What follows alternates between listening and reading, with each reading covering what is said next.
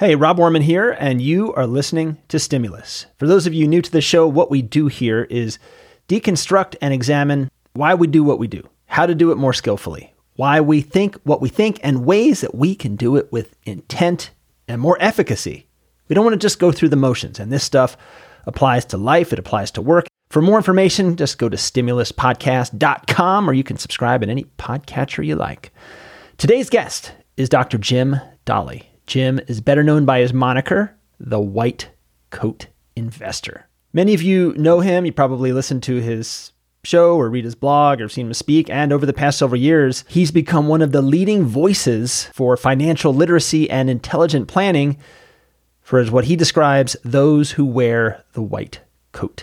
I asked Jim to come on the show to give some perspective and strategies on managing finances during a bear market. And that's what's going on right now, the bear. Most people, even those in medicine, which is often felt to be a recession-proof job, are making less money right now. And some have even been furloughed, which is the same thing as getting laid off, but with the implication that it's temporary. There are many challenges afoot, and money is certainly one of them.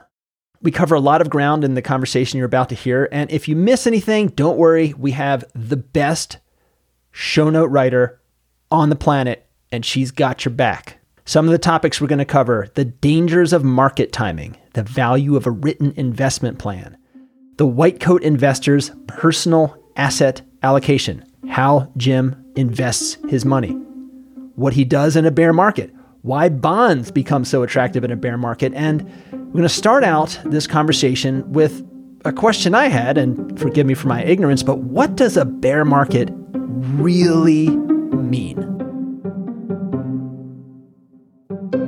A bear market, for anything that anybody's ever tried to define, and there's people that even argue about this definition, but the only real definition out there is a 20% drop from the previous high. So if the stock market got to, 30,000 on some index and it dropped to 24,000, that would be a bear market by definition. Now, that doesn't necessarily have to come with an economic downturn or a recession, but it often does come with a recession as well. And so when people are talking about bear markets generically, they might be talking about just a drop in the stock market. They might be talking about overall poor economic times. It's really hard to pin people down sometimes. But as far as a technical definition, a 20% drop in stock prices is about the only thing I've ever heard. As I sought questions for people to ask you on this podcast, some of them were around bonds, right? So there was a bear market and people asking about bonds. And before we ask a question about bonds, we're like, what is a bond? How does a bond differ than a stock? And why are people thinking about, well, maybe I should do bonds and not stocks right now? Well, the reason why is because their stocks went down in value severely, and their bonds either didn't go down very much, didn't change much, or even went up in value. That's why people are excited about bonds right now, is because they just watched what happened to their stocks, and we all try to invest by looking in the rearview mirror, based on recent performance. And so that's why people are curious about bonds. But a bond, in essence, is a different way for a company or a government to raise money than selling part of the company. For example, when you issue stock, you are really giving away part of the company. People who buy stocks are owners in the company. So when the company does well, they do well. As the company becomes more valuable, the value of their shares goes up. As the company makes profits and pays them out in dividends, they get their share of the dividends. With a bond, you're not an owner of the company. You're just loaning money to it. So there's treasury bonds, where you loan money to the U.S. government, so it can do things like provide stimulus packages. You may also loan a bond to a local or state government. These are called municipal bonds.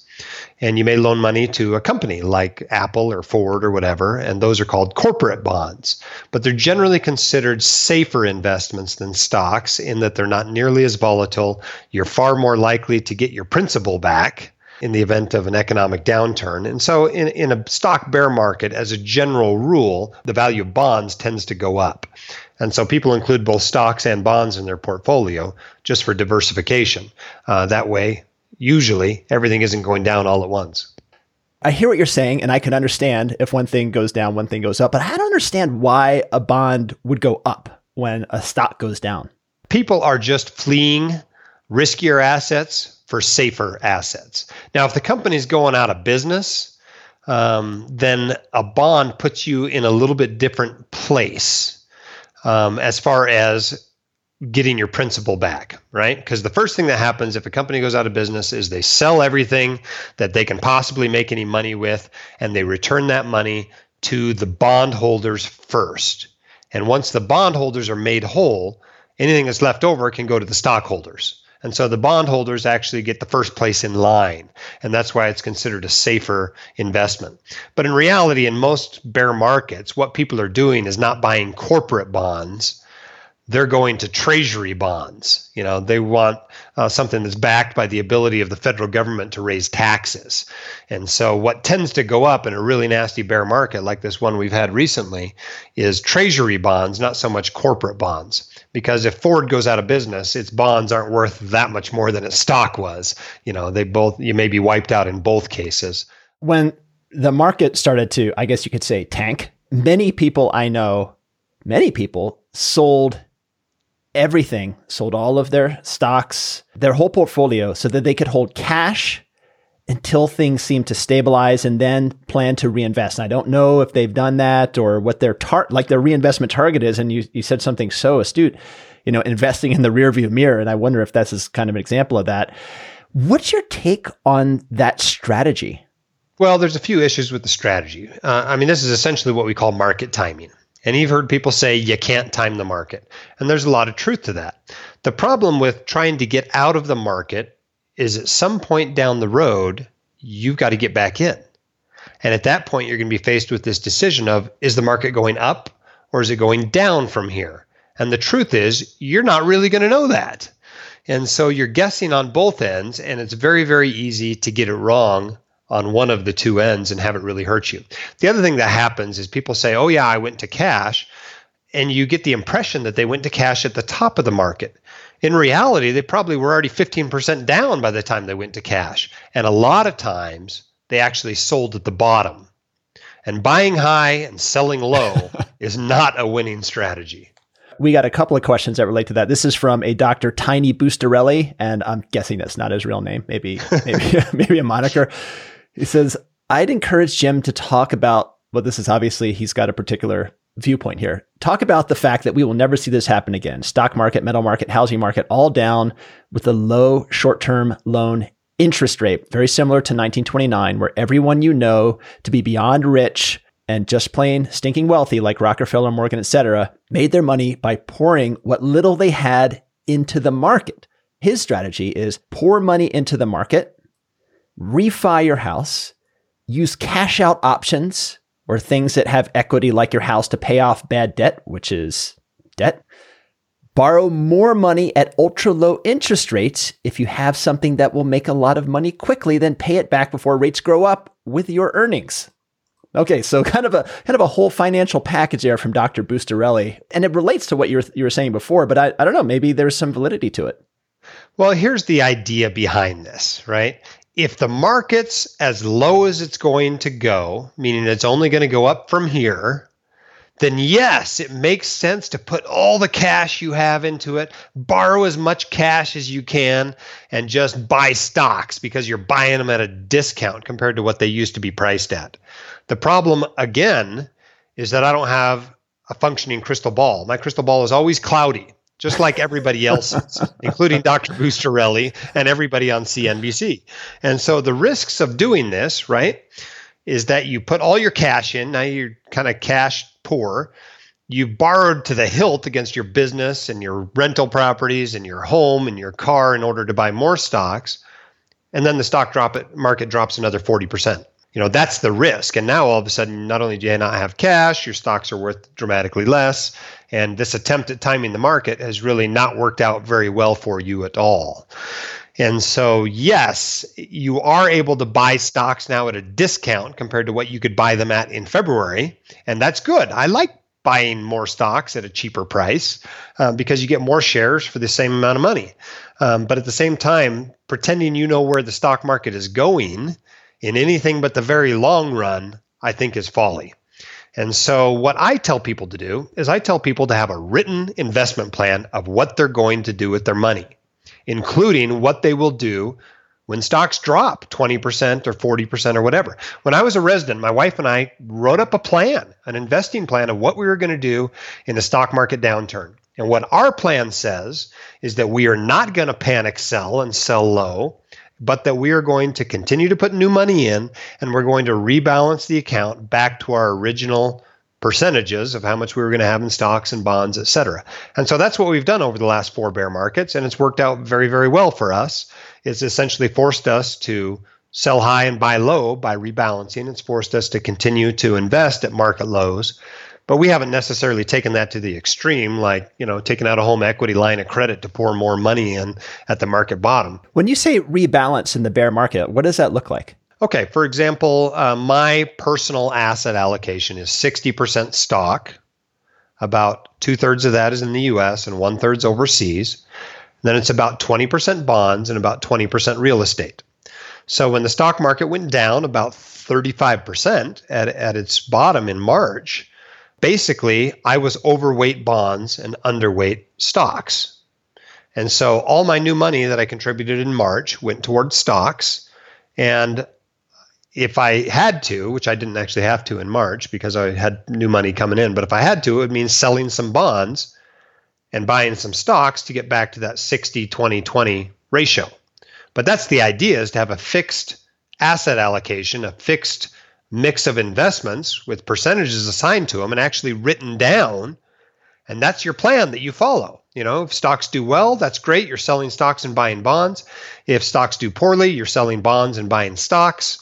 And essentially, you know, once a year or however often you've chosen to rebalance, you rebalance back to the original percentages. I just want to make sure I have it right, Matt. So with your 60-20-20, it's your total amount of money. And so if something's doing really well, it's going to have, you know, a higher percentage, and you want to take it out of that and then rebalance it into the other ones? That's exactly right.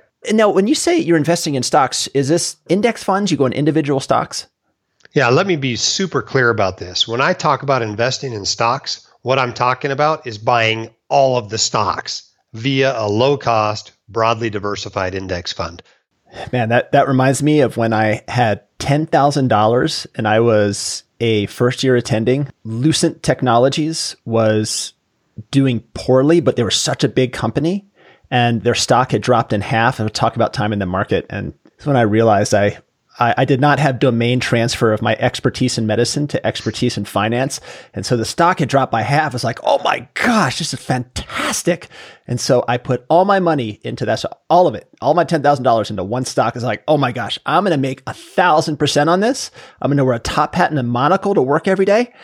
And then I think it like dropped to a penny or something like that. Painful lesson. You know what the logo for Lucent looks like? I don't know if you know. You see it, they see it on the phones. It looks like it's a circle. It's like kind of like this red flaming circle, which is what my backside felt like for, oh my gosh. Okay. But, right. I mean, that's precisely the question. When the value of a stock goes down, you know, it's like people are looking at cruise ship companies right now, or AMC, the theater company, right? It's down 80%. Well, if it survives and comes back and thrives and people are all going to the movie a year from now, this is a great time to be buying that stock at 80% off. On the other hand, maybe it goes out of business this year and they go into bankruptcy and your investment's completely wiped out. You know, and without knowing that, you're basically gambling when you're buying an individual stock like that. And sometimes, yes, it pays off, but more often than not, it's not going to. I want to get back to something you said a little bit ago, which was your written investment plan. Or I mean, it almost sounds like a financial mission statement. And I'm curious, how do you do that? I mean, how do you write that? How would one get the foundational knowledge of knowing what are the basic parts to put in there and then how to execute? A lot of questions there, but I guess like, what is it? How do you do it? And how do you know if you're doing it smartly? There are three real ways that you can become educated enough and come out with this product. I think they range from amount of time you have to put in and amount of money you have to put in across the spectrum. Now, on the left side of the spectrum, you have the way I did it, which took the most amount of time, but didn't cost much of anything. And that's to go read dozens of investing books, spend time on internet forums asking questions, read blogs, etc., until you feel comfortable writing up a financial plan. So I think that's one method you can do it. I'm not sure I can recommend it to everybody, especially if you don't view personal finance and investing as a hobby. On the other end of the spectrum is go and hire a good fee-only fiduciary financial planner to help you draft up a financial plan, which includes an investing plan, which includes, you know, the mix of investments that you're going to invest in going forward and how you're going to invest going forward. That obviously requires very little expertise, not that much time, but several $1,000s in money. You know, it costs money to hire a financial planner, and often at an hourly rate higher than what you make as a doctor. In between, there was a significant group of people I discovered over the years, blogging and podcasting, writing books, et cetera. And so I tried to come up with a product that would help those people in the middle. And what it turned out to be was an online course. I called it Fire Your Financial Advisor, which didn't make my financial advisor advertisers very happy at all. But that's what it's called. It's Fire Your Financial Advisor. And it's an 8-hour online course. And what you come out of it at the end with, aside from knowing that you got some basic financial literacy, because I actually give you a pre-test and quizzes and post-test, is a written financial plan. I want to shift gears and talk about what is happening right now and to the audience that you're speaking to. Well, which is everyone who is financially impacted by this. I mean, well, maybe if you own like Zoom or Amazon, you're doing fine. You're doing really well, right? So, but a lot of people listening to this are on the front line caring for COVID-19 patients. They are also losing shifts. This is a case for you. You're making less per hour. Some people are really struggling financially because medical practice is their sole source of income. I think that that's probably 99% of people who practice medicine or are involved in medicine. I mean, you don't have to be a physician. You can be an NP, PA, nurse, tech, whatever. That's your sole source of income.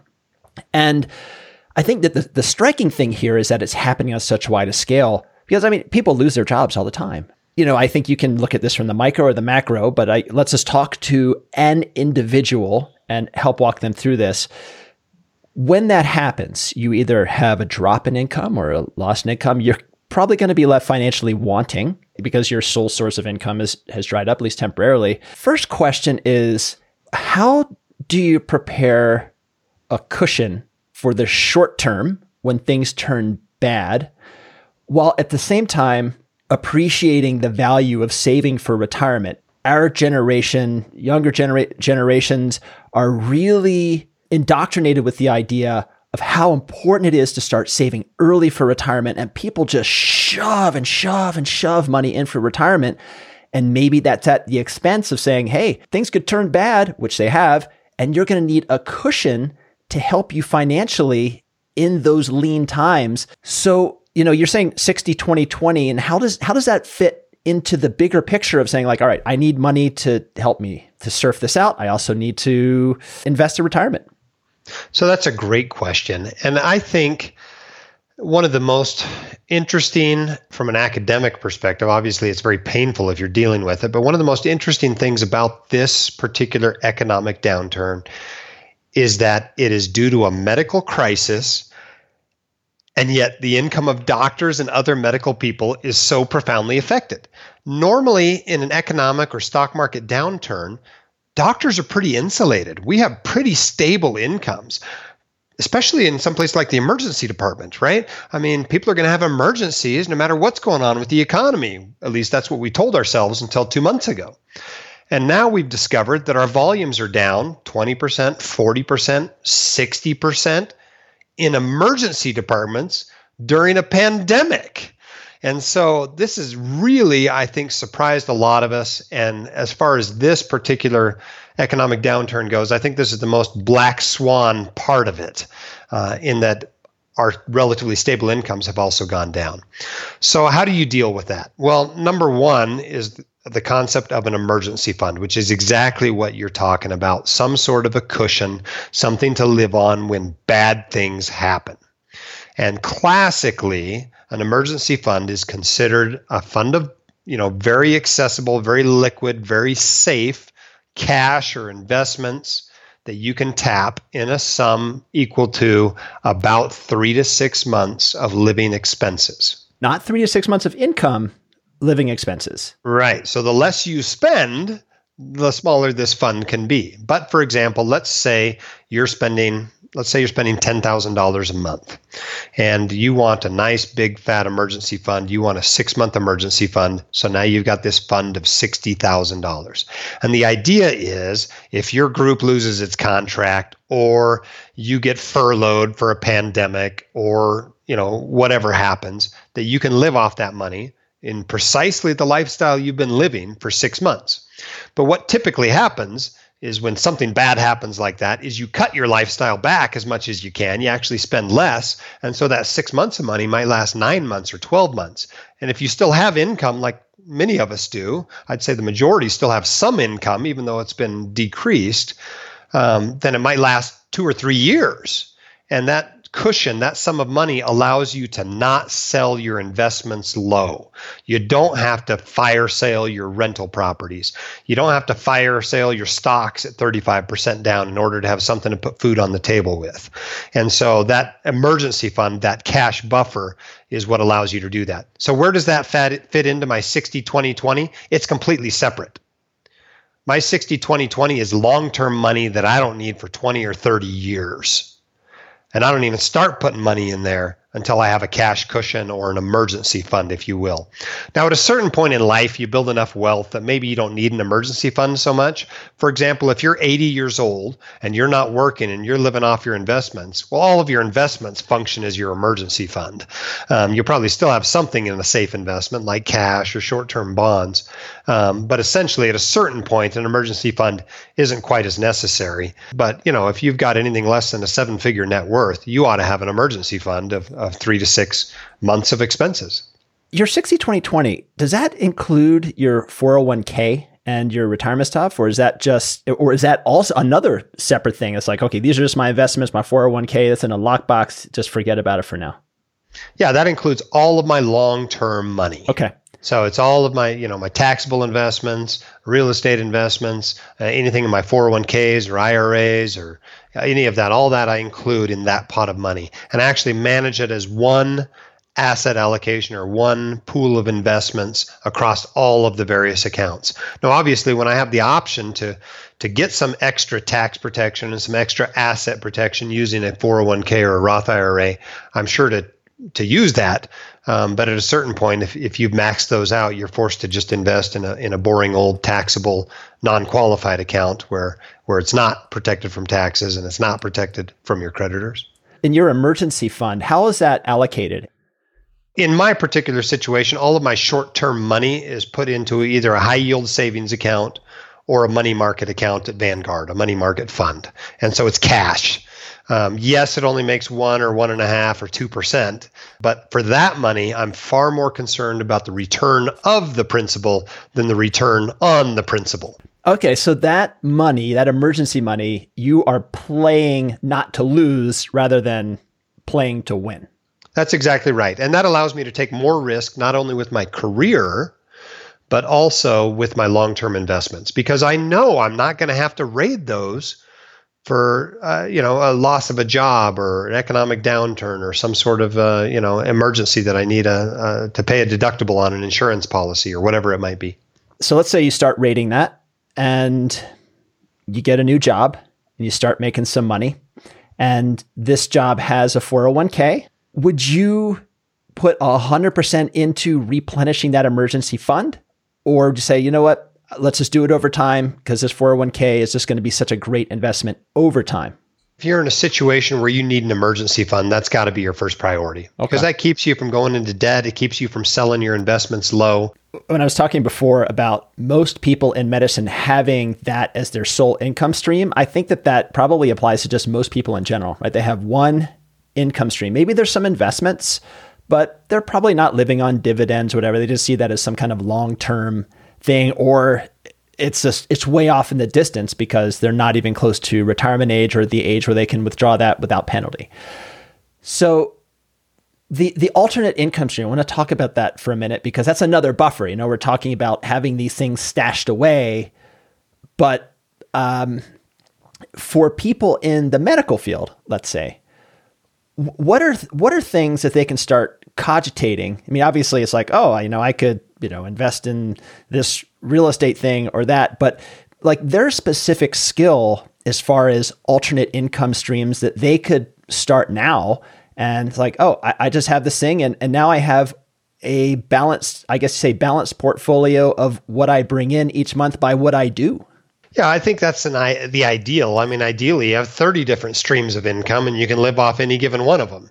But let's be honest, it's really hard to spend a lot of time and energy working hard on some income stream that's going to bring you $2,000 a year. As a physician, when you've got this such a great income stream from your work, your earned income, it's really hard to spend a lot of time on these other things. So the other ones that I see a lot of physicians do tend to be leveraging their medical expertise in some way. And that might be doing some medical legal work or doing some consulting with an insurance company, or it might be some sort of, blog or podcast that's related to that, even if they, monetize it. But if you get outside of medicine, I think probably the easiest one to reproduce, you don't have to become a famous podcaster or blogger or anything to do this. The easiest one to reproduce is probably real estate investing. Because real estate investing, yes, it's an investment, but it's also in some ways some sweat equity. It's kind of a combination of those two things. You can do as much work as you want, or you can hire it out. The more you hire out, the more it is consistent with an investment. The less you hire out, the more consistent it is with a second job. But there is some expertise required, and obviously there's some risk there, especially if you're highly leveraged in a time like this. I think I got an email from a doc who had done very well in his life. I think he was worth several million dollars. But he had maybe leveraged up his real estate portfolio a little bit too much. And he had $10,000 going out a month and $10,000 coming in. And now none of his renters want to pay rent. And so you don't want to get in a position where you're now having to fire sale properties or turn them into the bank because you got over leveraged. If it's not producing significant cash flow, it's not really another stream of income anyway. In 2017, when we had done our first podcast, I remember you actually introduced me to the idea of the real estate investment trust, the REIT. In your real estate investments, is it through things like REITs, or is it apartment buildings and you're going out there and putting in new water heaters and collecting rent? At one end of the spectrum, you've got publicly traded real estate investment trusts, these REITs, these REIT index funds or REIT mutual funds that are basically you buy them on the stock market, you buy them from a mutual fund company, et cetera. And no hassle, no toilet calls, nothing. But you don't have any control over them either, and they tend to go up and down with the stock market. On the other end of the spectrum is buying the house down the street and managing it all yourself, taking the 3 a.m. toilet calls, replacing the water heaters, finding the tenants, dealing with them when they don't pay rent. In between there's a lot of other options that are some combination of those two things. And I've chosen a fair number of investments in there. For example, most physicians qualify as accredited investors. And what that allows you to do is it opens up this whole new world of investments, for better or worse, where you can band together with, say, 100 other investors and buy an apartment building. And so the benefit of that is instead of just having one door under management, the house down the street, now there's 200 doors. And so it provides a little bit more diversification of that income. And it also gives you some economies of scale, such that because you're banded together with all these other people, you can actually afford to hire a single manager to manage that property. You can afford to hire a handyman to take care of those things. And it's all managed, and so you don't have to do anything. So it eliminates the toilet calls. You still get some of the tax benefits. You still get the income stream from it. And so there's a lot of things like private funds, private syndications in between those two extremes. But for the most part, people are either one type of person or another type of person. You either love real estate and you want to get in there and you want to do the rehabs yourself and you want to manage it yourself and you want to control everything yourself and eke out every tax benefit you can from it. Or you're the kind of person that's like, I think real estate's a good investment. I don't actually want to do it. And that's the type of person that would go, buy a syndication or a private fund if they were an accredited investor, and perhaps just buy a real estate investment trust index fund at Vanguard if they're not. But I've invested all the way across that spectrum, and there's definitely pluses and minuses everywhere on it. I want to get to a couple listener questions here because I think there's a lot of anxiety in them. And here's the first one is, I'd love for Jim to talk about student loans. I've heard various things about how quickly to pay these off. Most people say pay them off and there's an exclamation point, but my financial guy seems less concerned about it. I've prioritized extra money going to retirement and real estate investments. And I haven't had much extra money to be aggressive with my student loans. And this particular listener says that hers are high interest, 6.5%, but planning to refinance into lower interest rates soon through a private company. Curious, though, if there would be a reason to keep it as a government loan. So a lot of questions there. Well, I think, first of all, there is a reason to keep them in government loans. And I think we've just seen what it is. Basically, on March 13th, President Trump got up there and declared the country in a state of emergency and said no student loan interest or payments for a period of time. And then in the CARES Act, that was more formalized, that basically, if you have federal student loans, you don't have to make any payments on them and no interest accrues between now and September 30th. So that's the benefit of being in federal loans, is sometimes Congress just throws you a bone like that.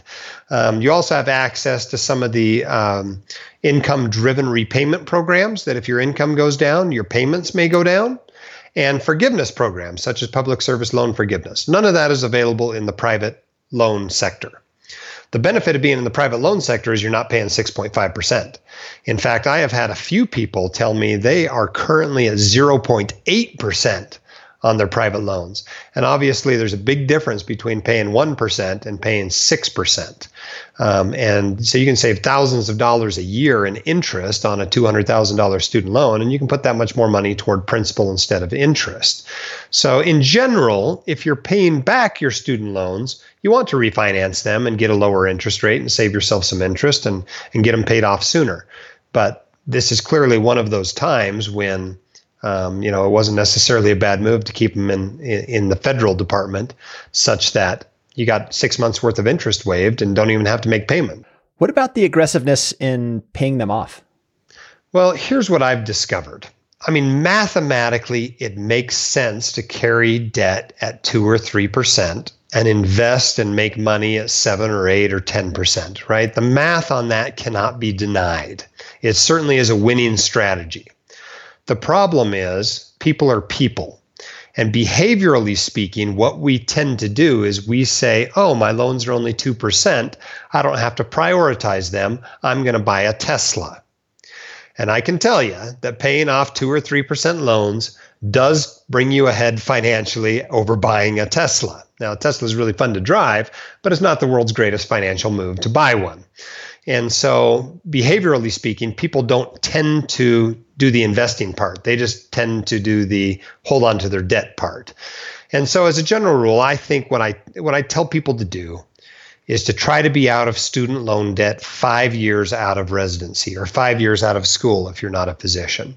And that allows you, if you're saving appropriately, if you're living on a lower percentage of your gross income, to not only invest, but also puts enough money toward those loans that they're gone within 2 to 5 years of coming out of residency. But I tell the doctors, I tell them, live like a resident for 2 to 5 years. And you're still living on that same 60 grand you were making as a resident, boy, you've got a lot of extra money there with which to build wealth.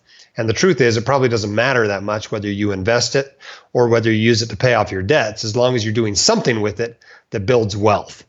And so at 6.5%, I'd find paying that off to be pretty attractive. That's a pretty attractive guaranteed return on an investment these days. But at the same time, you can also buy stocks 20% off right now. And so that's pretty attractive too. So no right answer there. Just a lot to mull over and make the right decision for you. You were talking about living like a resident, having some extra funds, and that leads into this next listener question. And it says, for folks with the basics in place, such as emergency fund, wow, they must reach your blog, such as emergency fund, 401k maxed out, 2020 backdoor Roth completed, man, they're getting deep, 529s, etc. Nicely done. What would you recommend that we do with money coming in each month that is over and above our expenses? And they give a couple options. Boost investments in taxable index funds, pay down our mortgage, which is 3.75% faster than usual, increase our emergency fund. What a great position to be in. This is where I want all doctors to be, right? I want them to be going, oh, I have these great choices I have to choose between, and I've already taken care of business. Here's the truth. Once you're beyond this kind of live like a resident period, if you're putting 20% of your gross income toward retirement, you can spend the rest. Go have fun with it. Go buy a Tesla. Go to Paris. Whatever you want to do. Have a good time. So I think some people that have all their ducks in a row and need to be told that it's okay to spend some money sometimes. That's not the majority of docs for sure, but it's okay to spend money once you've taken care of business. But in this sort of a situation, I think it's all great. And if you can't decide between investing more money in a taxable account or paying off your mortgage or maybe buffing up your cash emergency fund, split the difference between them. It really doesn't matter. Eventually, that emergency fund is going to be to the size where you're like, I don't want to put any more money in that because I'm only earning 1 or 2% on it. And I feel very comfortable. I could live for a long time off it if something happened to my investments and my job at the same time. And eventually, you have the mortgage paid off. And so when you've spent all the money you want to spend and your emergency fund's buffed up and you got the mortgage paid off, well, the only thing left to do is invest it in a taxable account. I'm going to ask you to be a bit of a therapist. It relates to something you just said about spend it, right? Like you've got this money, go ahead and spend it. But one of the things that comes up here is spousal income inequality, especially when one is a physician and usually making more money than their spouse. And possibly they're the only one with income, and it can lead to a lot of conflict. Now, you can say that, yes, both spouses contribute to the well-being of the family, and the one who's not at work getting a paycheck is contributing just as much, granted. But there's a big challenge with both spouses' perception of their contribution to the money in the bank account and who has authority over what for spending, especially this discretionary spending. Yeah, I think I'm pretty much on one extreme in this argument. I am a big fan when you get married. This is assuming things are going well and there's not, a divorce being planned in the background or something. When you get married, it now becomes our money. It's our income. It's our debt. It's our investments. It's our spending. And you look at it all together. It doesn't matter whether that money is coming in from a side business, whether that money is coming in from his job or her job or his job and his job or whatever it might be. It is now our money. And so I think if you look at it from that perspective and you both get input into how that money is earned, how it's saved, how it's invested, how it's spent, and how it's given away, that's when I think you're setting yourself up for success.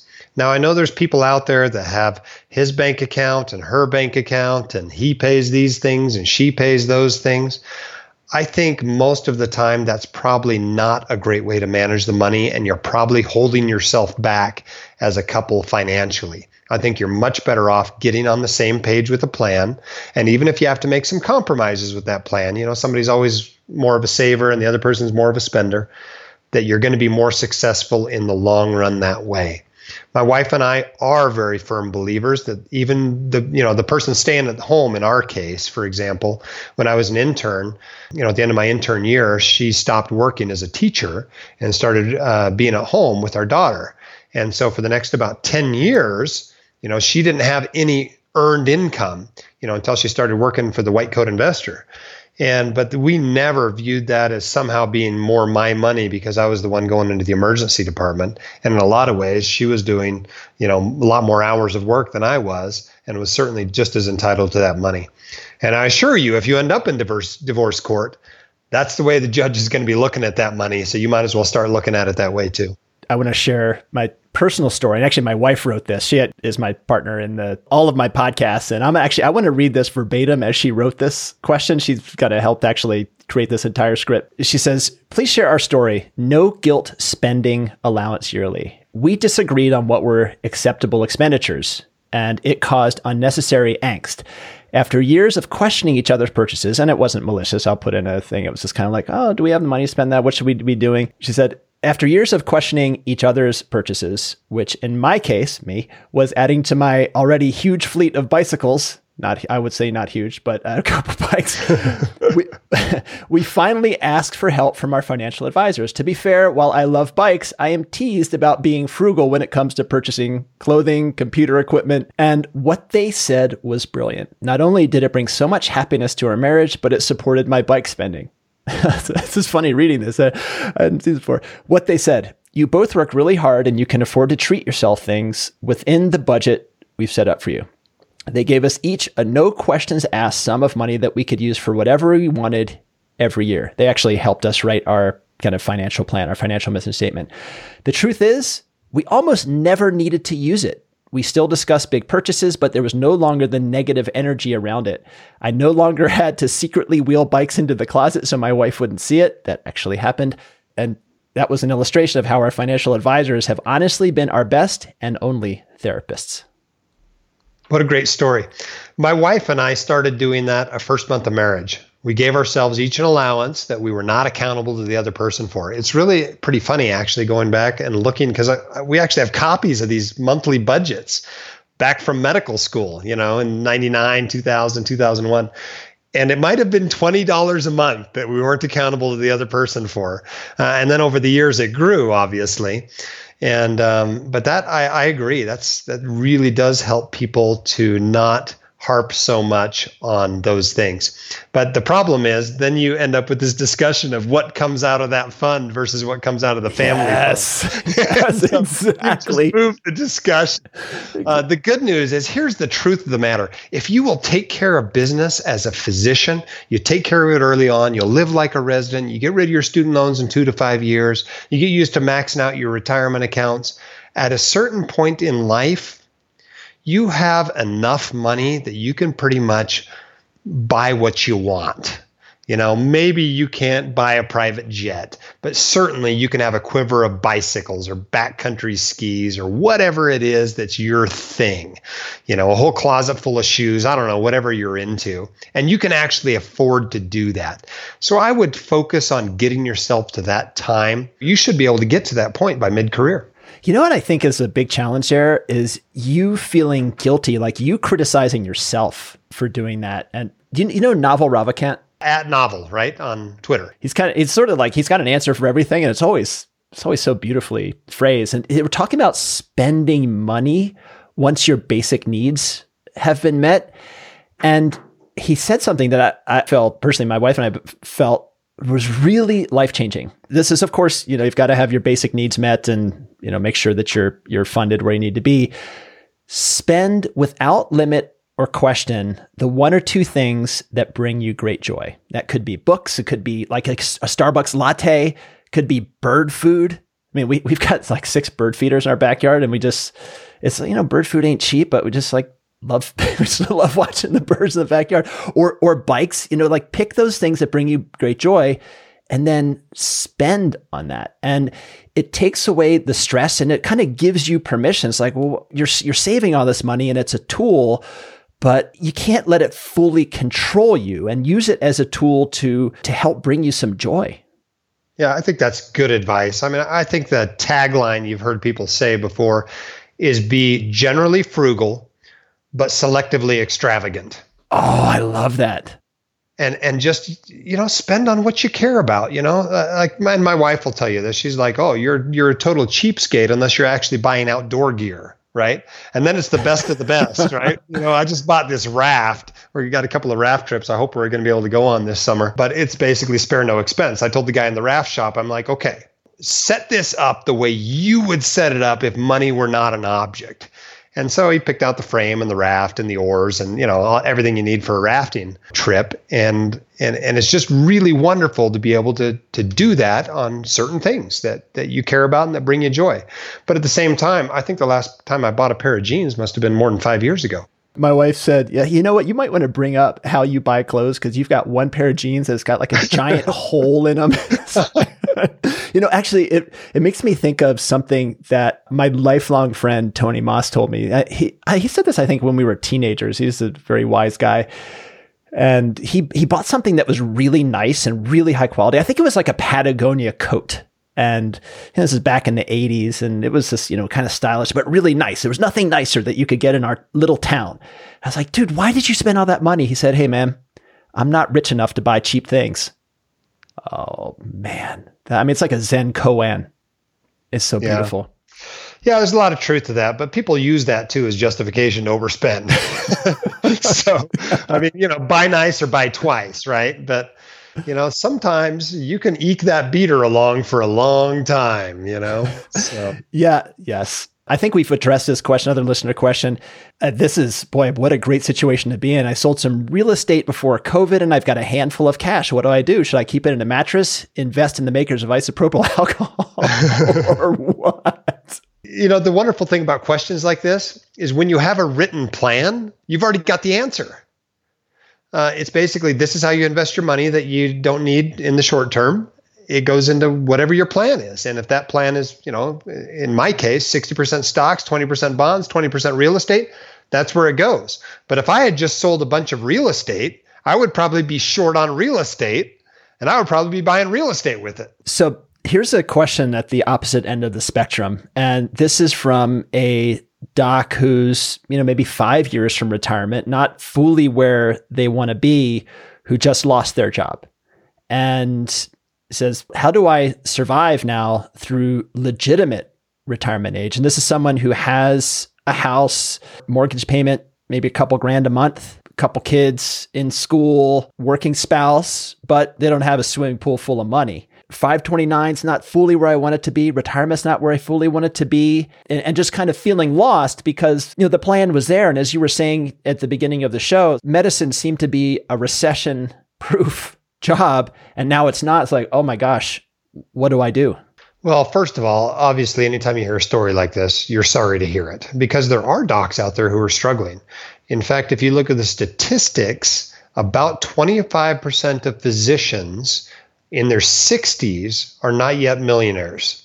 You know, that includes everything, their savings account, all their investments, the home equity, their cars, their clothes, everything. They're not millionaires after 30 years of physician level paychecks. And so it's very, very common. But here's the deal, right? If you do not yet have enough assets that you are financially independent, that you can live on the assets for the rest of your life, then the first priority is you need a job.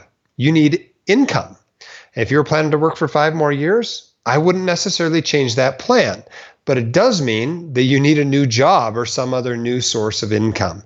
And so step one is just like, even if you lost a job in your 30s or your 40s or your 50s or your 60s, is to work on getting a new job. Now, luckily in medicine, there isn't quite the age discrimination that I think we see in a lot of fields. A guy that works in tech, for instance, if he loses his job at 55, he's probably done. You know, they look around at that guy and he's, you know, he's an ancient of days, you know, nobody wants to hire him. But in medicine, that's not necessarily the case, partly because none of us even start until 35. And until you're 40, all your patients are asking you if you're old enough to be their doctor. And so I think it's a lot easier to get work at 55 or 60 or 65 as a physician than it is in a lot of fields. But that might involve doing some telehealth. It might involve doing some locums. I'll tell you what, the locums companies are just knocking down doors right now, trying to get people to come and work for them. You know, it might involve taking a pay cut or having to go back to something you thought you were done doing, like taking call. But I think priority number one is you got to get that income back. And in the meantime, you're in damage control mode. You know, you're trying to cut spending. You've stopped your investments into your retirement and into 529s. You're trying to make whatever cash, you know, emergency fund that you have last as long as possible. But the main thing is you have an income problem and you need to solve the income problem first. Here's from another listener. How should I think about helping our parents who are in their 60s to 80s who have just lost a ton? Well, I think the first question is, did they have a reasonable investing plan to start with? For example, I think it's okay if you're in your 60s or 70s or even 80s to have some of your money still in the stock market or some of your money still in risky assets like real estate. For example, my parents are 75 this year and 50% of their portfolio is in stocks. And yes, when the stock market dropped 35%, their stock index funds lost 35% of their value, but the other 50% of their portfolio is in bonds. And so their total drop in the value of their portfolio was something like 9%. And that's certainly something that a retiree couple can weather. You got to keep in mind, though, is that even a retiree is still going to be investing for 10 or 20 or 30 years going forward. And so you can't go all the cash on the eve of your retirement and expect your money to last. You need it to continue to earn income throughout your retirement years. And so I think what I would do, number one, is see if the plan was reasonable to start with. And maybe it wasn't reasonable. Maybe your father was day trading and trying to make money in Bitcoin and picking stocks and market timing and had 100% of their money in the stock market or were buying options. You know, if the plan was not reasonable for somebody of their age, well, the plan needs to be fixed, not take on additional gambles in order to try to make the money back. If the plan was fine and they just lost money in the stock market like everybody did, but it's not enough that it's actually going to impact how they do going forward, then I think the best thing to do is to encourage them to take a long-term perspective, to realize that this too shall pass, and to help them to rebalance their account. You know, this is an opportunity even for a retiree in their 60s or 70s to be able to buy stocks low by rebalancing their account from bonds to stocks with the stock market downturn. It's interesting you're talking about retirement. I have seen some docs now that COVID is here who are a little bit older, but not quite Medicare age, say, I'm out. And one of the big anxieties there is health insurance. You've always had health insurance through your job or through your group. There's something where you have not been buying it on the open market. You had such a timely blog post in this. There's some things in there that are logical, but some things that left me wanting, and I want to ask you about this. But let me quote from your post. Question, what should I do for health insurance between the time I retire early and age 65 when I become eligible for Medicare? And your answer, I find the question hilarious, actually. It is really demonstrative of our screwed up health insurance system where we usually buy it through our employers. I mean, when you really look at it, what's so special about health insurance? I never get these questions. What should I do about housing, groceries, gasoline, my cell phone bill in early retirement? There really isn't anything special about health insurance in this regard. The simple answer is that you just buy health insurance. But I question whether that's really the case, that health insurance is like any other expense. Yes, it's money. Okay, it's something you can buy. It's, I guess you could say, a commodity, but the bite of pre-existing conditions comes and goes. It's gone right now, but it may come. There's a low likelihood that you're going to be dropped from your grocery store, or your gas station if regulations change. I mean, it's hard to trust that you'll actually be covered. And there's so much anxiety around that safety net. I agree that this was I had a different answer to this question before the Affordable Care Act was passed, and that they were no longer allowed to discriminate against you based on pre-existing health conditions. But even back then, you could, if you had been continuously covered, then they would cover you when you moved on to new health insurance. And so even before the Affordable Care Act, the pre-existing condition issue wasn't as much of a thing as it was if you were going from having no health insurance to buying health insurance for the first time. But for sure, there's some anxiety there that the rules could change. But what can we do other than plan based on the current rules? You know, I mean, what is the other option? Are you going to work forever just for health insurance when you otherwise have enough money to buy it on the open market? I mean, that seems silly too. I think that's a great way to frame it. What is that freedom worth? Yeah, exactly. What a lot of people just don't realize is that health insurance is really expensive stuff. You made some assumption along the way during your career that it was cheaper than it is because you were only facing perhaps 20% of the price of it. Your employer was covering the rest. But health insurance costs, $15,000 for a family of 6. That's what it costs. And so if you don't have enough money to pay for that, in addition to all your other expenses in retirement, you're not yet ready to retire. And the other thing I find kind of interesting is that people assume that all they got to do is get to age 65 and they're set, that somehow Medicare is going to pick up all their healthcare expenses going forward. They don't realize that there's a lot of expenses involved with Medicare, that it doesn't cover everything, that there are some premiums, and that even after age 65, you're still going to be buying some health insurance essentially on your own. You're just going to be buying it through Medicare. And so I think people really come to this not understanding exactly how our admittedly screwed up healthcare system works. I saw this line in one of your blog posts, and I actually have it in bold, red, big font in my notes. Renting your home to your business. I like, wait, This seems like the biggest bunch of crazy hoodwinkery that I've ever heard in my life. Like, what the heck is that? I mean, what type of business do you have to do and then rent your house essentially to yourself? Yeah, that's basically the way it works. I mean, is it hoodwinkery? I suppose it is. But here's the way the law is written. Kind of all taxes, kind of hoodwinkery. Yeah, I mean, here's the way the law is written. If you can rent your home to your business, if you do it less than 15 days per year, you do not have to declare that income as taxable. If you do it more than 15 days or more a year, it is taxable income to you personally. So the idea here, the loophole here, if you will, is to rent it to your house at as high of a rate as you can justify for 14 days a year. And that's basically the way it works. And the reason why they have written the law like this is for people that just, did some tiny little rental. They had they rented out their property for a one-night party a year. And now they got to, do all the paperwork for being a rental property. That's a big pain for one night.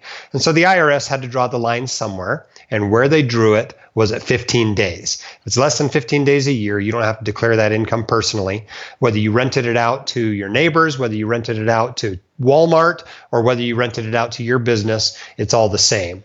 And so for anybody that has a home business, this is a much, much better deduction than the home office deduction ever will be. You can basically look up what it would cost to rent your house, and you can do that on a, any of those websites like you would use if you were going an Airbnb or any VRBO sort of website. See about what houses in your area are worth, and you can rent it to yourself and basically take that as a deduction from your business and not declare it as income personally.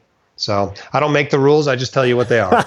You're talking about the home office deduction. And I've had a quote office, end quote, since residency. It used to be where I did my studying, and then I paid my bills and did my taxes. And then I started like a hobby podcast. And now that 12 by 12 foot room is where I pretty much work full time. And what is the point in that cascade of increasing use where I can deduct that? And what do most people miss on their home office deduction? Well, the home office deduction is okay to take. I mean, it's not a bad deduction. The simplified version of it, you don't have to keep track of all the expenses of your house, and you don't have to reclaim them when you sell the house. The simplified deduction is very simple. You take the square footage of your office, in your case, it's 144 square feet, and you multiply it by $5 per square foot. And that's your home office deduction for the year. It's super easy, but that's not very much money. If you could rent your entire house to your business at Airbnb rates for 14 days a year, that's way more money than you would ever be able to claim as a home office deduction. Do you have to have a meeting at your house?